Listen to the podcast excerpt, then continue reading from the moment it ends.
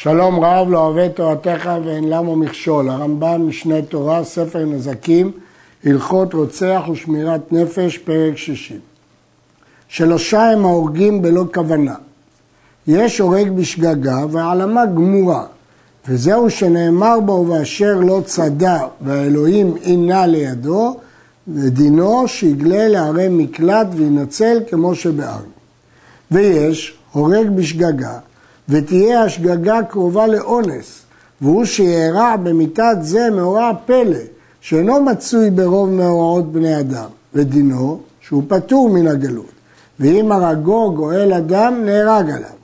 ויש הורג בשגגה ותהיה השגגה קרובה לזדון, והוא שיהיה בדבר כמו פשיעה, או שהיה לו להיזהר ולא נזהר, ודינו שאינו גולה, פני שעוונו חמור, אין גלות מכפרת לו, ואין הרי מקלט קולטות אותו, שאינן קולטות אלא המחויב גלות בלבד. לפיכך, אם מצאו גואל אדם בכל מקום והרגו, פטור. ומה יעשה זה? יושב וישמור עצמו מגואל אדם. אם כן, יש לנו שלושה סוגי שוגג. יש שוגג רגיל, והוא השוגג שדיברנו עליו עד עכשיו בפרקים אלו, שדינו שהוא גולה לערי מקלט, להינצל מגואל אדם. יש שוגג שהוא קרוב לאונס, כי קרה דבר פלא שלא מצוי. אז למרות שהוא שוגג, כיוון שהוא קרוב לאונס, הוא פטור ולא צריך לגלות לערי מקלט וגואל אדם ייהרג עליו. אבל יש סוג שלישי, שהוא שוגג קרוב למזיד. הוא לא מזיד, אבל הוא גם לא שוגג כי יש שם רשלנות שדומה לפשיעה, ולכן אי אפשר לפתור אותו בערי מקלט, כי הערי מקלט לא מספיקות בשבילו, מגיע לו עונש יותר חמור.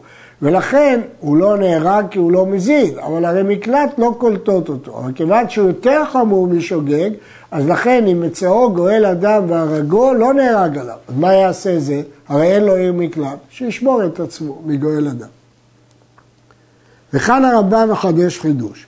וכן כל הרצחנים שהרגו בעד אחד או בלא התראה וכיוצא בהם, אם הרגן גואל אדם, אין להם דמים. לא יהיו אלו חמורים מהורג בלא כוונה.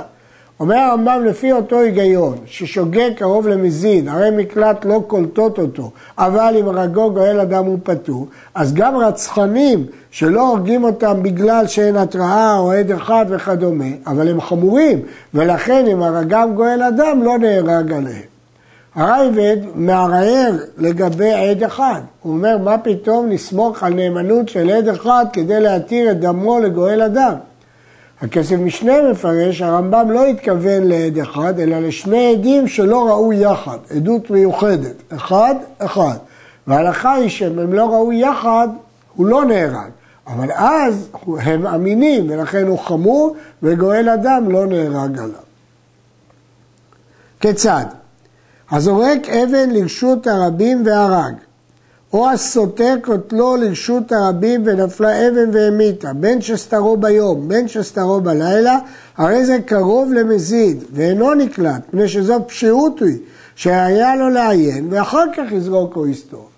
הרמב"ם מדגים שוגג קרוב למזיד. אדם שזורק אבן לרשות הרבים והרג, או סתר את קוטלו לרשות הרבים, בוודאי שהוא היה צריך לעיין. אמנם הוא לא התכוון, ולכן הוא לא חייב מיתה, כי למדנו שאפילו זורק אבן לתוך העדה הוא פטור, כי הוא לא התכוון לאדם. אבל נכון שהוא לא מזיד ולא נהרג, אבל הוא גם לא שוגג, כי הוא פשע, הוא היה צריך להסתכל לאן הוא סותר את האבן. זה רשות הרבים, הולכים שם אנשים, זאת רשלנות רצינית. ולכן במקרה כזה זה קרוב למזיד, ואז דינו שהוא לא גולה, עיר מקלט לא קולטת אותו, אבל אם גואל אדם הרגו, אינו נהרג עליו. סתרו להשפעה בלילה, אם הוא לא סתר לרשות הרבים, אלא להשפעה. אם הרבים מצויים בה, הרי זה קרוב למזיד ואינו נקלט. מה זה משנה שזאת השפעה? הרי רבים מצויים בה. ואם אין הרבים מצויים בה כלל, הרי זה קרוב לאונס, הוא פטור מן הגלות, וגואל אדם ייהרג עליו. מדוע? כי זה קרוב לאונס, לא עלה על דעתו שיהיו שם אנשים. הייתה השפעה עשויה להיפנות בה בלילה ואינה עשויה להיפנות בה ביום ונקרא אדם וישב שם ונפלה עליו אבן בשעת סתירה ומת, הרי זה גולה. זה לא אונס גמור, כיוון שעשויה להיפנות בלילה. זה לא רשלנות, כי היא לא עשויה להיפנות ביום, זה מקרה שישב שם אדם, ולכן זה שוגג שגולה.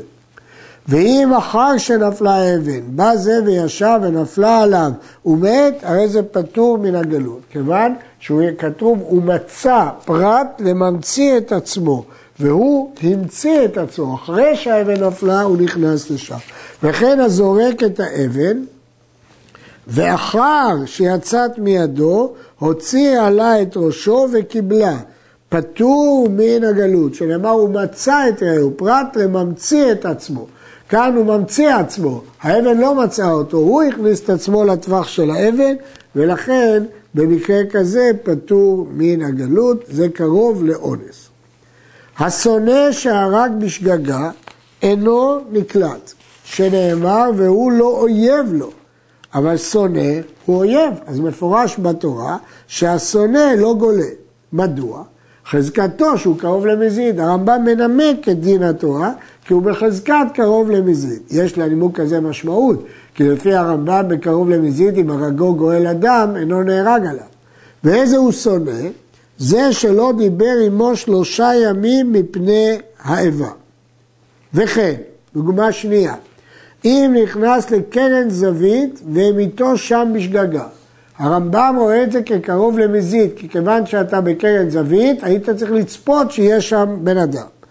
רש"י, בגמרא מכות ז', דיבור המתחיל בפתע, סובר שהריגה בקרן זווית סבורה כקרוב לאונס, לא כקרוב למזיד, אלא כקרוב לאונס.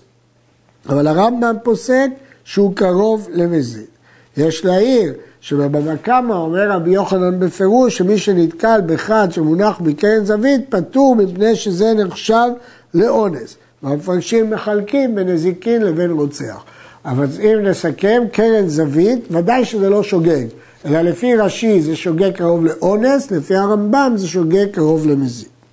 או שדחפו בגופו, או שנתכוון לזרוק שתיים וזרק ארבע, או שעלה על דעתו שמותר להרוג, אומר מותר, או שנתכוון להרוג את זה והרג את זה, אפילו נתכוון להרוג גוי או בהמה ונמצא ישראל, הרי כל אלו קרובים למזיד ולא נהרג, לא גולים. אינם נקלטים. לא נקלטים, הרי מקלט לא קולטות אותם, כי הם חמורים הרבה יותר משוגר. כל המקרים ברורים, המקרה של קרן זווית שנוי במחלוקת. הנכנס לחצר בעל הבית שלא ברשות, והרגו בעל הבית בשגגה פטור מן הגלות. שנאמר ואשר יבוא את רעהו ביער, ביער שיש רשות לנהרג להיכנס לשם, אף כל כיוצא בו. דווקא ביער שיש לשניהם רשות להסתובב, אבל כאן הוא נכנס לחצר בעל הבית, פה פטור מן הגלות. לפיכך הנכנס לחנות הנגר שלו ברשות ונצזע בכעד וטפחה לו על פניו ומת, פטור מגלות. ואם נכנס ברשות, הרי זה גולה. אם הוא קיבל רשות להיכנס, זה כמו יער שיש רשות לשניהם והוא גולה. מי שהיה דולה את החבית לעלותה לגג ונפסק החבל, נקרע, ונפלה על חברו, החבית נפלה על חברו והרגתו, או שהיה עולה בסולם ונפל על חברו והרגו, פטור מן הגלות, שזה כמו אנוס הוא, שאין זה דבר הקרוב להיות ברוב העתים, אלא כמו פלא הוא.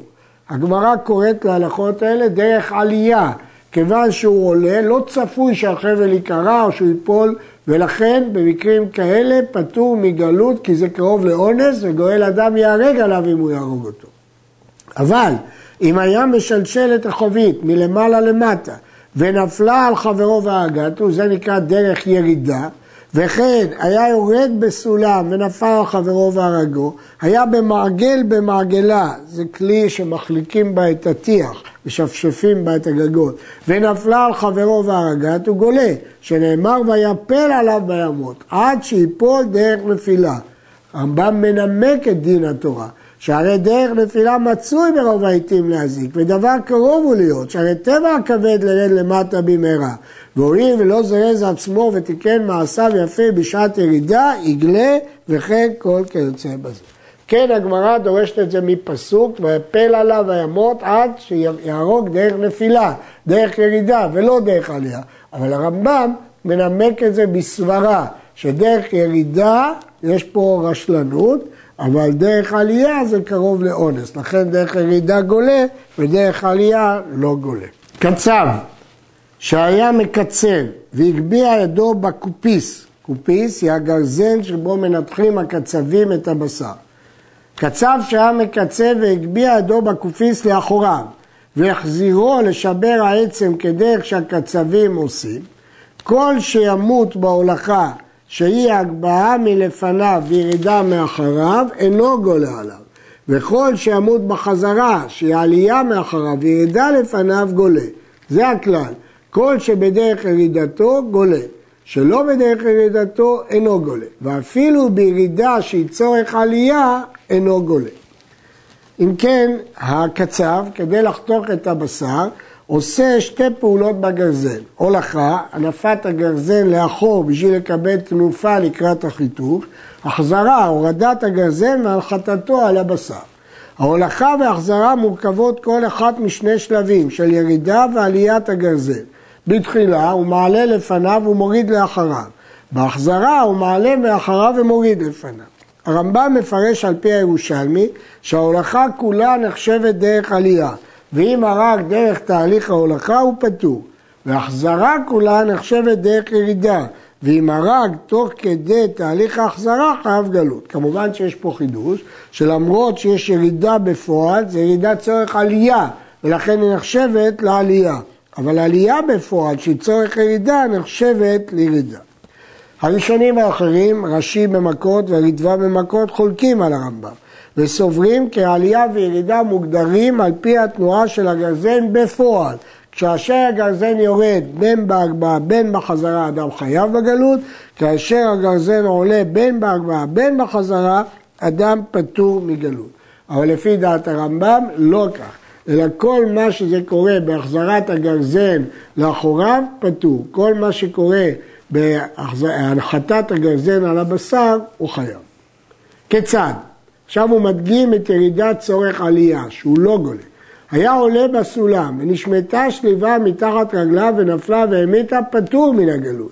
למרות שהשליבה התכופפה, היא התכופפה כדי שהאדם יעלה, זה ירידת צורך עלייה, לכן זה פטור.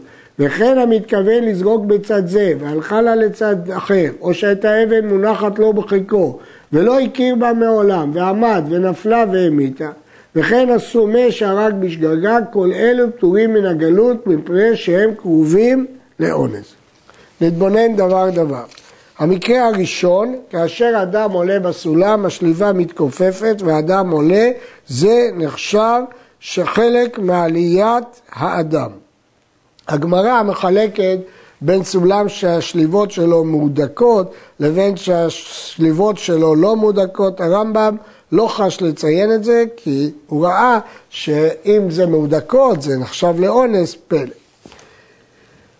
אם הייתה אבן בחלקו שלא ידע עליה מעולם, זה שוגג קרוב לאונס, כי הוא לא ידע על האבן הזאת מעולם. לכן במקרה הזה הרמב"ם רואה את זה גם, וכן בסומה הוא רואה את זה כאונס. הייתה אבן בחלקו והכיר בה, הוא ידע שיש שם אבן, הוא שכחה ועמד ונפלה והמיתה גולה, שנאמר בשגגה מכלל שהייתה לו ידיעה. במקרה הזה הייתה לו ידיעה, וכיוון שהייתה לו ידיעה, אז ברור שהוא גולה. נשמת הברזל מכתו והרג, הרי זה גולה. נשמת הברזל מן העץ המתבקע אינו גולה. פני שאין זה מכוחו, אלא מכוח כוחו, ונמצא כמו אונס. זהו דין המשנה, הרמב"ם פסק פה, שכשהברזל נשמט מהכת, זה דין התורה שהוא גולה, כי זה כוחו ממש.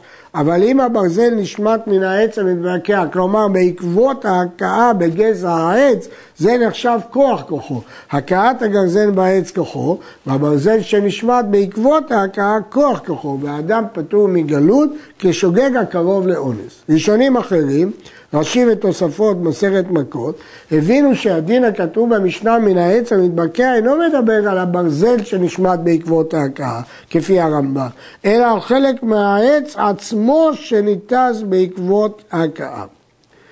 מסביר הערוך לנר שהרמב"ם לא פירש כך בכוונה, כי לדעתו התזת עץ בעקבות הכאת גרזן נחשבת לכוחו, וגולים עליה.